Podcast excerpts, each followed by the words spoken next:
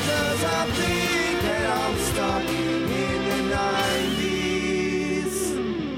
Hello and welcome to Stuck in the 90s. We are your weekly nostalgia podcast dedicated to chronicling the years 1990 through to and including more or less 1999, depending on how we feel. My name's Chris Alphick. I'm a host. I am so mad. I'm so goddamn upset that we are here right now doing this. Yeah, fuck this podcast. I hate it. Okay, a little uh, a little backstory if you're uh, not following us on Facebook or any of the various social media. Today, stuck uh, stuck in the '90s takes on a more literal meaning than usual, uh, as we've reached a new mo- podcast milestone, and we've lost a record. So uh, I don't even know how that happens. Like we record we do the same thing every episode. We record, I stand up, I go and I save it, and then, you know, we hang out for a while or I head back home or whatever. I'm pretty sure that we've lost this episode because our friend Rob was hustling us out of the house so we could all go bowling together. oh yeah, this is this is Rob's fault. This is Ro- Rob's fault. I don't think he listens anymore, but if he does, in like a year from now, it's it'll be funny to hear about this. and it was like it was a long episode. We did the whole merch Dino Madness bracket, and it is gone. There are pairings that were savage. Yep. Uh, so we're gonna have to redraw that all all again. But you know what? That's that's fun. That was I had a lot of fun drawing that. I did too. and I think it's gonna be fun too. Okay, well, before we do that, uh, let's get into our sponsorship segment. As this episode of Stuck in the 90s is once again, once more, brought to you by the Seinfeld slap bass. Oh man, what a funky beat! It's some seriously good slap bass that really just ties the 90s together in a short, sweet, and funky ass tune. It is slap bass is probably one of the funkiest kind of sounds that you can make with a musical instrument, at least like a, a physical one. And there's something to be appreciated in how d- in just a few slaps of those bass, of those little bass strings on that bass guitar, you can make such magic happen. Maybe you're going from the New York Yan- Yankees office, where George just pulled some shit, to the coffee shop, to Jerry's apartment, to Kramer's apartment, to Elaine's apartment. None of these people had houses except George's parents. It's true. Do you know who we have to thank for for the slap bass? Who? A funky ball of space tits that landed on Bootsy Collins' farm in the 70s. It's true. That's it's history. true. It's history. If you have no idea what I'm talking about, look up Old Greg. Greg with two G's on the end. It's a skip by uh, The Mighty Boosh. It is maybe the most unusual eight minutes you will spend in front of a computer. But it was very funny in 2006, I promise. Yeah, this was it was it was, It was a, a shit long 10 years time ago. ago. Yeah. Yeah, but uh yeah, once more a big thank you to the slap bass and Seinfeld for really just tying together that decade with some funky ass shit. That was not a very good impression. All right, um, let's move on to some '90s news now. Here we go. I like. I already feel a warm glow in my heart because I'm about to say three excellent words: Rush Hour Four. Don't stop until you get enough. And apparently, we haven't had enough Rush Hour. Recently, Chris Tucker confirmed that both he and Jackie Chan are working on the fourth installment of the beloved movie series. It's beloved, right? It's yes, It's beloved. yeah. Uh, It's We're up there calling with it now. Shanghai Noon. Yeah, for sure. It's definite. It's happening. This is going to be the one. This is going to be the rush of all rushes. Jackie is ready, and we want to do this so people don't ever forget it. And these are words from Chris Tucker to E ESPN podcast The Plug. Also, I don't know if this is news at this point, uh, and I think this probably came up well over a month ago now. Yeah, for sure. Yeah, 2018 is going to be the final Warp Tour. The traveling music festival started in 1995, right in the thick of the 90s, and has been a staple of alternative music every summer since. I'm kind of bummed that I never made it out to a Warp Tour at some point because there were some lineups that I was really into Yeah, true. and I'm not going to go this year. Uh, we originally wrote, unless they play the nostalgia card really hard, it's not going to happen. And Our, uh, re- our requirements for the record were both Blink 182 and Sum 41, and I only see Sum 41 on here. yeah, and they're only on like one date. Ugh. So all these things, and yeah, since we recorded the first time, the lineup has dropped. As expected, there's a lot of newer alternative bands, which I'm sure have their own appeal to the youths these days. But I This don't isn't know. quite what we're looking for. Yeah, Like, there's like maybe four things I'm interested in seeing. I would go see just for like shits and giggles. I'd go see Bowling for Soup. Yeah, that'd be fun for one Maybe. song. Like 303 maybe. 303 has- would be fun. That yeah, that would be fun if Yeah. nothing else. Uh, like I wouldn't mind seeing less than Jake. Um, Yeah, I've got a maybe. soft spot in my heart for some like '90s ska. okay. Like Taking Back Sunday. Yeah, but see, here's the Yeah. thing: all these ones in purple are limited date ones. They're not for the entire festival. So Worst. less than Jake, Taking Back Sunday, some 41. I don't think any of them overlap. So you'd have to go to at least three different Warp tours if you wanted to see Oh, those gross. three bands. No one's doing that. Well, Warp Tour, we wish you a fond farewell. If any of you end up going, you know, let us know. Take some pictures. We are interested, but not enough to go ourselves. Yeah. All right. Okay, we got some. We, yeah, this is going to be big. I apologize in advance for the rant that I've already done once, and I might be able to trim it down a little bit this time because I've already gone through this. Here comes. Yeah, so Reboot's back, or almost back. It's going to be premiering at the end of the month on Netflix. This is the reboot of the 90s CGI computer show Reboot. How about you get your thoughts out of the way first? It looks fucking terrible. And I say that still having hope in my heart that it's not. Yeah. But the trailer was more than uninspired. It was pure Canadian content. And that is definitely the problem because there's some CanCon that we get away with that at least we enjoy, like the Red Green Show or Corner Gas or Air Farce or This Hour is 22 Minutes. Like there are some very hokey Canadian programs that we still can take joy in. I do not believe that Reboot is going down the path of being one of them. It just looks straight up bad. But it is also clearly meant for kids. And the last time I checked, we are closer to 30 than 13. So, and you know, months, we're months away from 30. It's clearly not meant for us. If we get anything from it, it'll be the nostalgia factor. It's it's just hard to judge because we are clearly not the target demographic. Yeah, and that's that's a big point of what I what I've been planning to say. I don't think it's meant for us. Out of all these '90s reboot shows that aren't reboot, Yeah. things like Fuller House, Girl Meets World, there's other ones. I haven't really watched any of them as much as I want to. Either I just haven't had the time, I haven't put forth the effort, or I just kind of get turned off last minute. I don't want to sully the memory. That's a thing too, right? I guess that's a thing, yeah. So yeah, I I think I'm gonna try to focus on some of the positives about it, but also some of the stuff that kind of sucks too, I guess. So something that never quite sat right was back in 2002, reboot ended on a cliffhanger, and that never got resolved. And I thought we were kind of hoping for something like that, and that's not what we've got. It's new, it's different. And like you said, it's a show for kids, and I guess that's okay. It's definitely got a Power Rangers vibe uh, to it for sure. or like Beetleborgs or VR, VR Rangers. VR Troopers. VR Troopers, that's it. which I think is on Netflix now. I No think I way. heard this yesterday. Oh, that's not worth watching. Yeah, no, that might sully the It's slight terrible. positive memory I have of Yeah. it. And you know that could get a new generation of kids into kind of a new Power Rangers thing because I don't know how many people watch Power Rangers these days, like kids. Yeah, okay. Yeah. And another thing is so like we were saying with Fuller House and Girl Meets World, there are some callbacks to older things, uh, to the original series. You know, you had Bob Saget and Dave Coulier and Stamos back for the opening of Fuller House. And in Girl Meets World, like Feeny came back Yeah, we and got Sean was in Feeny. an episode. Yeah, and Eric and uh, Jack. I I think mo- a good portion of the original cast gets involved at some point. And maybe there'll be some callbacks to the original reboot. And this is where I'm going to get a little out on a limb. So, in the trailer, the main villain in the real world is called the Sorcerer. Pretty lame. Yep.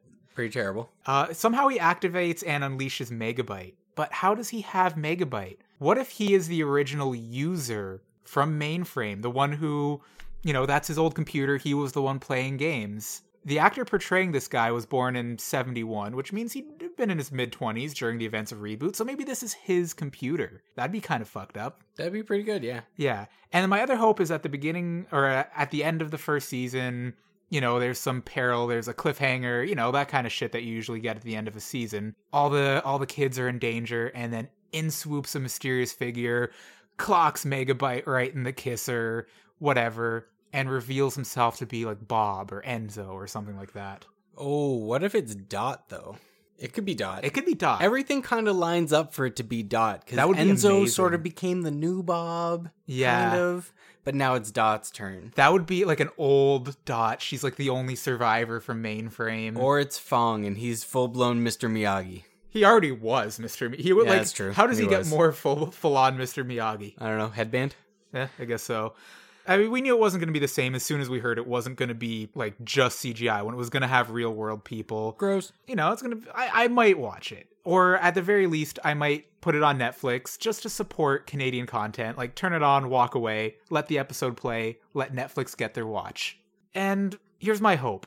I just want the show to take place in Canada Please. like you were saying with Canadian content, there's a lot of hokey things, and this is probably going to be another one of them. But we can at least own that and be proud of it. Is it really going to alienate every American viewer if this show takes place in fucking made up town BC or fictionalville, Ontario, instead of New York or California or Minnesota? I don't know. Degrassi took place in Toronto, and it was. It did pretty well outside of uh, outside of Canada. You guys got Drake out of that. You're fine. Yeah, exactly. And, you know, North American life, I don't think it's that different, besides the fact that there's different fast food chains. Pretty much. We've got Pizza Pizza, you guys have Sonic. I that's a trade I wish I could make. I don't like Pizza Pizza. yeah, it's not very good. I just Um, alienated half the podcast base. I'm going to In and Out in May. Ah, and it is so the best jealous. thing in my life. I am so jealous of that. Sorry, Talia. I love hamburgers though. You'll be fine. Anyway, yeah, like we've we've had some Canadian shows that have done reasonably well here. Besides Degrassi, mostly kid shows. Uh, Naturally Sadie and Life with Derek, both in the mid two thousands, like two thousand five, two thousand seven ish. Yep. They took place in Whitby and London, and they did all right. And you know they were nice, down to earth shows, and I feel like kids could probably relate to them, regardless if it's fucking Whitby or if it's wherever the hell Lizzie McGuire was. They didn't even mention that. Like she Come didn't on, have reboot. a hometown Don't fuck us on this one. yeah, take place somewhere. I don't care if it's BC. I don't care if it's Nova Scotia. Be downtown Toronto for all I care. Just be in Canada and be proud of it because that's who you are. Okay. Reboot. We wait and we uh, are eager to get disappointed. Yeah. Uh, moving. March 30th on Netflix. Oh, God. Oh. I uh, don't know if I'll bring myself to watching it. I'll probably watch episode one for five minutes. Yeah. Okay. March. Oh, no. Skip down to this first and then Okay. make our way back. And now on to this week's spotlight. Let's talk about the original 1990s Genie. Before Robin Williams gave life to the amazing Genie in Aladdin, before Shaq did whatever it is he did to become Kazam, and before Christina Aguilera's Genie needed to be rubbed the right way, we had our own retail available Genie that would grant all of our wishes inside the Nintendo Entertainment System. That's right, the Game Genie released in 1990 for the Nintendo Entertainment System, henceforth known as NES, and not E NES. Never Ness. Ness is Never. a character from Earthbound. That's correct. He's not a system. The Game Genie was a pass through device that attached between a cartridge and the console. It temporarily modified game data, allowing the player to cheat, manipulate various aspects of the games, and sometimes access unused assets and functions that weren't meant to be touched. Upon starting the console, the player is presented with a menu that they can use to enter a series of characters referred to as a code that reference addresses on the ROM of the cartridge.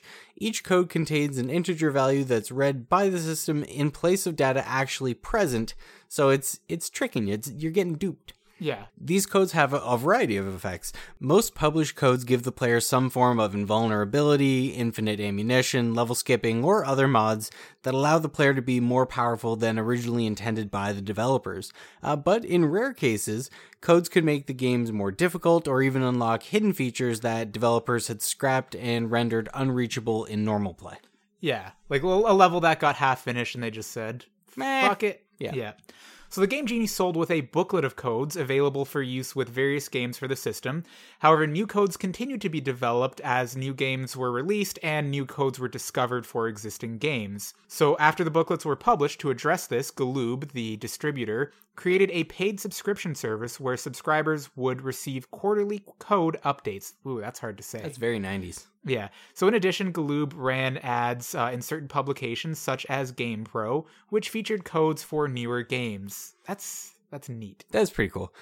We think that the original Game Genie was very much like performance enhancing drugs. They worked wonders at first, but would fuck you up in the long run. To quote Wikipedia here, the Game Genie attaches to the end of the NES cartridge, causing the cartridge to protrude from the console when fully inserted, making the depression impossible. Therefore, the Game Genie was designed in such a way that it did not need to be depressed in order to start the game. This design put even more stress on the lift socket than the standard game insertion, which actually led to bent pins and eventually caused the unit to be unplayable without the Game Genie present. And we had a friend who had experienced this, Stan. His Nintendo was entirely unplayable unless the Genie was in. Yeah. And if that's not a drug metaphor, then I don't know what is. I think that Tales of the Game Genie, if told correctly, could have been a more effective means to deter youth from trying like drugs than all the Dare and Mad com- campaigns put together. Well, yeah, once or twice was fine and wouldn't fuck up your Nintendo, but uh, you keep you keep doing that. yeah. You keep you keep using it; it'll fall off. Yep. That's- Not even, well, maybe once. Eventually, more Game Genies were made, uh, with devices released for the Super NES, Game Boy, the Sega Genesis, and the Game Gear. The SNES Game Genie was incompatible with certain games, such as Star Fox and the Super Mario RPG uh, Legend of the Seven Stars, because those games used extra pins uh, over what most other Super NES games actually used at the time, so there was no circuitry to accommodate those pins. So the physical design of the Game Boy version made it more difficult to use with any version besides the original Game Boy. It could, although, be made to work. Uh, so if one attempted to use the Game Genie on the Game Boy Pocket or Color, you would find a large portion of the Game Genie would come in contact with the top of the Game Boy before it was fully inserted. I think it's where the battery compartment sort of bent out. So it was placing strain on the mechanism, and it wasn't a, it wasn't a good time. Uh, there was also an adapter sold, Super Game Boy to Game Genie adapter, uh, allowing people to use the Game Genie with the Super Game Boy, which was a cartridge that allowed you to play Game Boy games on the E SNES. connector devices maybe that's a maybe that's a spotlight or a sponsor or something in the future Yeah, fucking That's a- multi taps. yeah it's a very 90s thing Mhm. now this particular genie in a bottle definitely did not rub nintendo the right way as you can imagine nintendo sued galoob in the case galoob v nintendo claiming that the game genie created derivative works in violation of copyright law sales of the game genie initially stopped in the us but not in canada because we had our shit together um actually though in many gaming magazines of the time galoob placed game genie ads saying thank you canada You're and welcome. and here you've been blaming us for low these many years. Yeah. However, after the courts found uh, the use of the Game Genie did not result in a derivative work, Nintendo could do absolutely nothing to stop the Game Genie from being sold in the US. Before the lawsuit was filed, and this is the really interesting part, Galoob offered to make the Game Genie an officially licensed Nintendo product, but they were turned down. They tried to offer other methods to thwart the Game Genie, including ROM checksums in later titles intended to detect cheat modifications. These measures were partially successful, uh, but some could be bypassed with additional codes. Later versions of the Game Genie had the ability to hide those modifications entirely. Yep, that is a game of cat and mouse that is difficult to win. Now, Sega, on the other hand, was a full endorser of the Game Genie with their official seal of approval. However, one of Sega's requirements for this was that the Game Genie wouldn't work with games that have a save feature, such as Fantasy Star or the Shining Force series.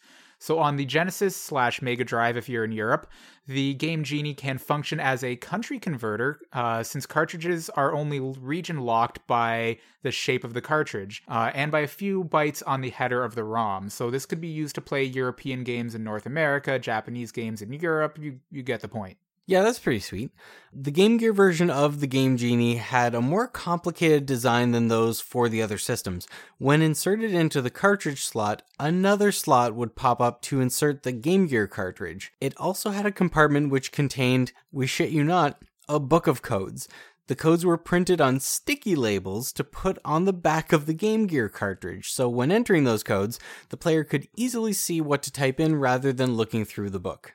So a neat thing is on the screen when a code is entered for the Game Gear Game Genie, a player typing the word "dead" would cro- uh, would cause the screen to move up and down, possibly as an Easter egg, but we don't know. In mid 1993, Codemasters began development on a Game Genie 2, with Gloob again to market and distribute the device in North America, but ultimately no Game Genie devices were released by the company uh, for the fifth generation of consoles. However, other companies have produced similar hacking devices, including Codebreaker and the one I'm most familiar with, Game Shark. The Game Genie brand was later revived by the company Hyperkin, who released cheat systems for newer consoles. which I have never seen. I haven't either. Yeah, I've only seen Game Shark since then. I had a Game Shark for the, I think a Game Boy Color Game Shark at one point.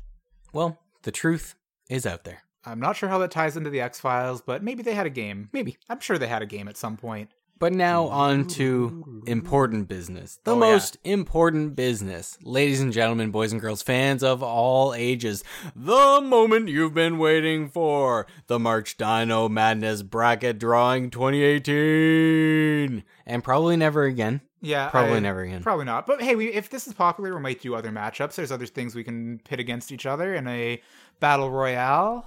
okay. Maybe. Why All right, let's don't do this. why don't you draw the first half of the brackets and I'll write them in All right, and then I'll we'll draw switch. the I'll, yeah, I'll draw the other half. All right, so we have a like a bunch of slips. Oh, Sixty-four. you can- Listen to that rustling. Yeah, 64 slips containing all of our dinosaurs and things that are maybe not quite dinosaurs.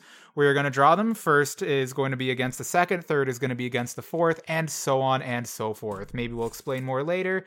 Who knows? First up, we have. Ooh, we have the. Uh, I can't even say this. The dinosaur from Carnosaur. That's a B movie uh, from the mid 90s. That was also a viewer suggestion, so thank you. Thank you for that. Yeah, he's going to be up against Grimlock from Transformers. Rest in peace. Ooh. Up next, we have Agumon, and by extension, Greymon, Metal Greymon, and War Greymon because he can digivolve. That's a tough matchup. He will be up against Stags, the extreme dinosaur. This is a Street Shark spinoff. Ooh, that's yeah. Yeesh.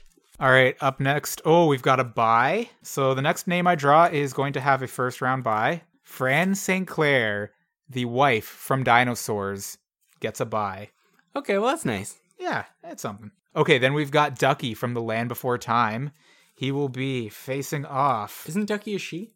She, yes. Okay. Oh, the uh, Dilophosaurus from Jurassic Park. This is the one that spits at Wayne Knight and, uh, you know, kills him. That might be our first matchup. Like our first actual matchup. Yeah, it might be. Um, Non cakewalk. that one, I don't know, but like the Dilophosaurus has already drawn blood. He took Wayne Knight down. Yeah, Can but- he take down Ducky? But Ducky's adorable. Yeah, that's true. Ooh, up next we've got the Mastodon. This is the Mastodon Dinosaur. Very technically a dino. Yeah, Very technically. We're we're grasping at straws with that one. And uh, he'll be against Petrie, also from The Land Before Time. Another strong matchup. Okay, where are we at? Ooh, we're like We're- almost we're getting halfway there. through that. Uh, the T Rex from Jurassic Park is Come on. potentially going to slaughter. Ooh, Oh shit. Ooh. There it is. This is the first battle of kings. Oh god. That's Dinobot. Oh, so gross. Oh. I don't even want to vote on that. Dinobot from Transformers I don't want to think about it. against the T Rex from Jurassic Park. Someone is going out too soon. Yeah. Okay, Charlene St. Clair, uh, also from Dinosaurs, the TV show. She'll be up against Alex the Velociraptor from Tekken. Cool. Okay, what do we got here next? I folded these too much this time. Yeah, you definitely did. Yeah. Ooh, the Blue Yoshi. Okay. Blue Yoshi will be up against, oh god, Reptar. Reptar from Rugrats. Not all of these Yoshis are going to make it. Yeah. Ooh, Sharptooth. This is the T Rex, the antagonist from The Land Before Time. Who's he going to be fighting? The Raptors from Jesus. Jurassic Park. Ooh, this is. This is get. I think this is going to be bloodier than our original drawing. Yeah, this is. I This don't is- remember so many Titans. I know. I'm. Conf- I don't remember feeling this conflicted. Yeah, All right, BJ from Barney the Dinosaur. I do not feel conflicted about whoever fucks up BJ. Theodore Rex, the genetically Oh, created dinosaur who teams up with Whoopi Go- Goldberg to investigate a murder Maybe in the, the- film Theodore Rex. Maybe the worst matchup in the entire bracket. I'm excited because Theodore Rex might make it to round two. That's true. Ah, yes. The saber-toothed tiger. Also, uh, we're stretching the definition of dinosaur a little bit. Is going to be up against Rex from Dino City, an SNES game, not SNES. All right, the Dragonzord. The Another dragon- another potential Final Four Yeah. contender. Ooh, it's up against BP Richfield. This is Earl St. Clair's boss from Dinosaurs. I think he will have a surprisingly strong showing. I'm putting it in there now. You think? He's so salty. Oh, we'll see. All right, uh, Riptor the Velociraptor from Killer Instinct. Okay. He's going to be facing up God, against Killer Instinct was so sweet. the Toronto Raptor. Good luck, buddy. Yep, that's a tough one. All right, coming in next, we've got the Beast Wars incarnation of Megatron, also a T Rex, facing off against Dinosaur Jr., the band. Really I was Maybe the worst entry in the entire competition. nah. But I mean, I was really looking forward to Dinosaur Jr. making it to round two. I yeah, think no, like the, I, I, think I they're feel like done. he might have been up against like Baby Bop or something when we uh, did the original record, Ooh, and there that was a sounds right. chance, or he just got a buy. Yeah. they just got a buy. okay, four more left until we're we're halfway through. Green Yoshi. 'Kay. this is the OG regular Yoshi OG Yosh. up against Robbie St. Clair. This is the eldest son from Dinosaurs. Oof. All right, That's last tough. two in the first half. Yep. Tops from Dino City. Also, that's a, an SNES game. Okay. Versus. Ooh. The balsa wood dinosaur model from the Dinosaurs Discover the Giants of the Prehistoric World magazine that was around in the 90s. Oh, those balsa wood dinosaurs. Even if you don't remember exactly what we're talking about, uh, I think balsa wood dinosaurs is, is good enough. You can figure it out. Yeah, it was a mail in kind of thing. All right, on to the second half. Denver, the last dinosaur versus. That's super cheesy.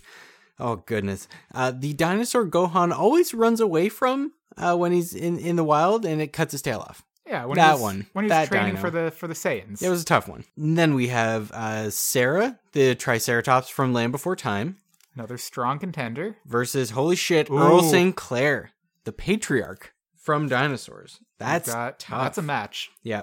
Next match, Baby Sinclair, the most hilarious and pan wielding Sinclair of them all, I mean, that's probably one of the most lethal ones we've seen. versus the Triceratops Dinozord, Kimberly's Dinozord.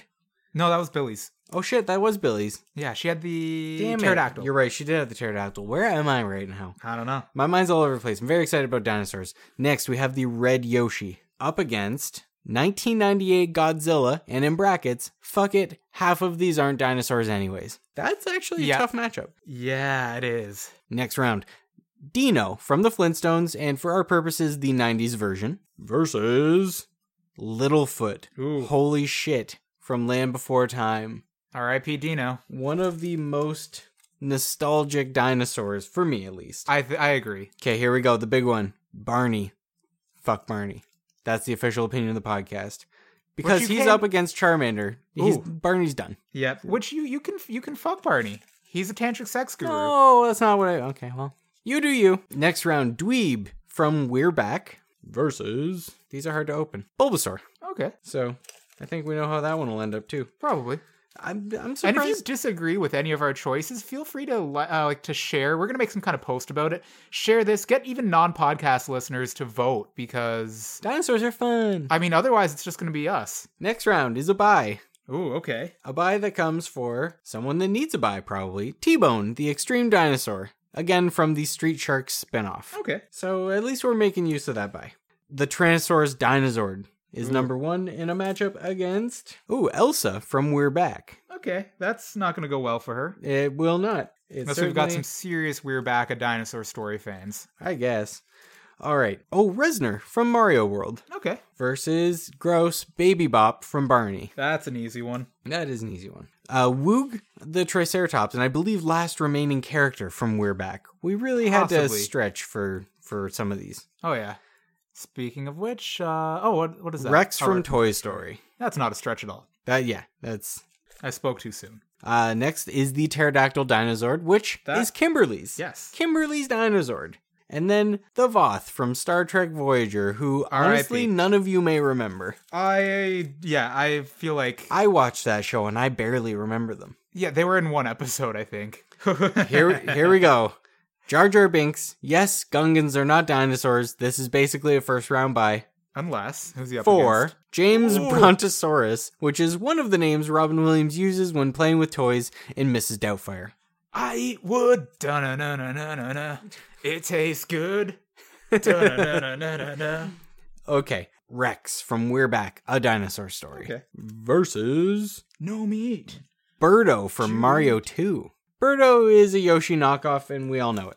I mean, it pre-exist predated Yoshi, but well, you know, But like in Yoshi's a popularity, perfect. Oh yeah, it's like how uh, or aren't Oreos a knockoff of something else? yeah, yeah, Hy- Hydrox, yeah. But like I think. Oreos aren't the knockoff. No, they're anymore. not. Um, okay, next is Spike from Land Before Time. I believe the last Land Before Time dinosaur. Probably we've got like three things left. Yep. And then all of the dinosaurs from Turok. I'm not just, sure how that one's gonna go. Just all of them. All right, we, these are our final two matchups. Who we got? Oh, our final our final matchup. Yeah. Yellow Yoshi All right. uh, up against Lizzie from Rampage World Tour. Fuck, that one's tough. I don't know. That Who, is I don't tough. even know who I think I want to vote for on that one. Like realistically, probably some Yoshis are gonna die. Probably some of the Sinclair family. Oh yeah, Are getting the- eaten. They're not getting out of this, and you know, as a family. Yeah, it's not gonna work out. At some point, I, I hope some of them face up against each other. That'd be fun. Yeah. So Literally, not the mama. yeah, we're gonna make some kind of some kind of thing. You can share it around, vote. I don't know. We'll figure something out. Yeah, we'll get it on the internet. You'll find it. Yeah, um, and we'll have the first round next week. yeah, that sounds about right. Yeah, one one a week. I can't believe we've done this whole fucking podcast again. Yep. We are literally stuck in the 90s. As always, and just like the last time we recorded this, you can find us online at stuckinthe90spodcast.com. We're on Facebook and Instagram at Stuck in the 90s Podcast and Twitter at Sit90s. Life's been pretty hectic lately. We will get back to posting on social media. Shit's getting real over here, you guys. And that happens sometimes, and that's okay. Yeah. I don't think I have anything else to. Oh yeah, if you want to be a ten dollars sponsor, throw us ten bucks or the equivalent value in tacos or perhaps dinosaur toys. That one we'll have to we'll have to talk about that. Yeah. And you know what? Um, Fuck it. I'm throwing this out there. Buy votes. If you want to Oh yeah, yeah. You can buy votes for sure. Yeah, we if are you not wanna- above that. I mean, we're we're going to disclose it. We'll be transparent about it, Yeah. but if you're a $10 sponsor, you've just decided at least four four of these brackets. Yeah, you do Yeah. you. Uh, so drop us a line at stuck in the nineties podcast at gmail.com and we will uh, you know figure out how to get that done. Otherwise, I don't think I have anything else left to say. Nah, we'll be back next week, hopefully. See you then. But for now, The the, podcast, podcast is is now now, tacos. dinosaurs. Damn it. Did we mention tacos?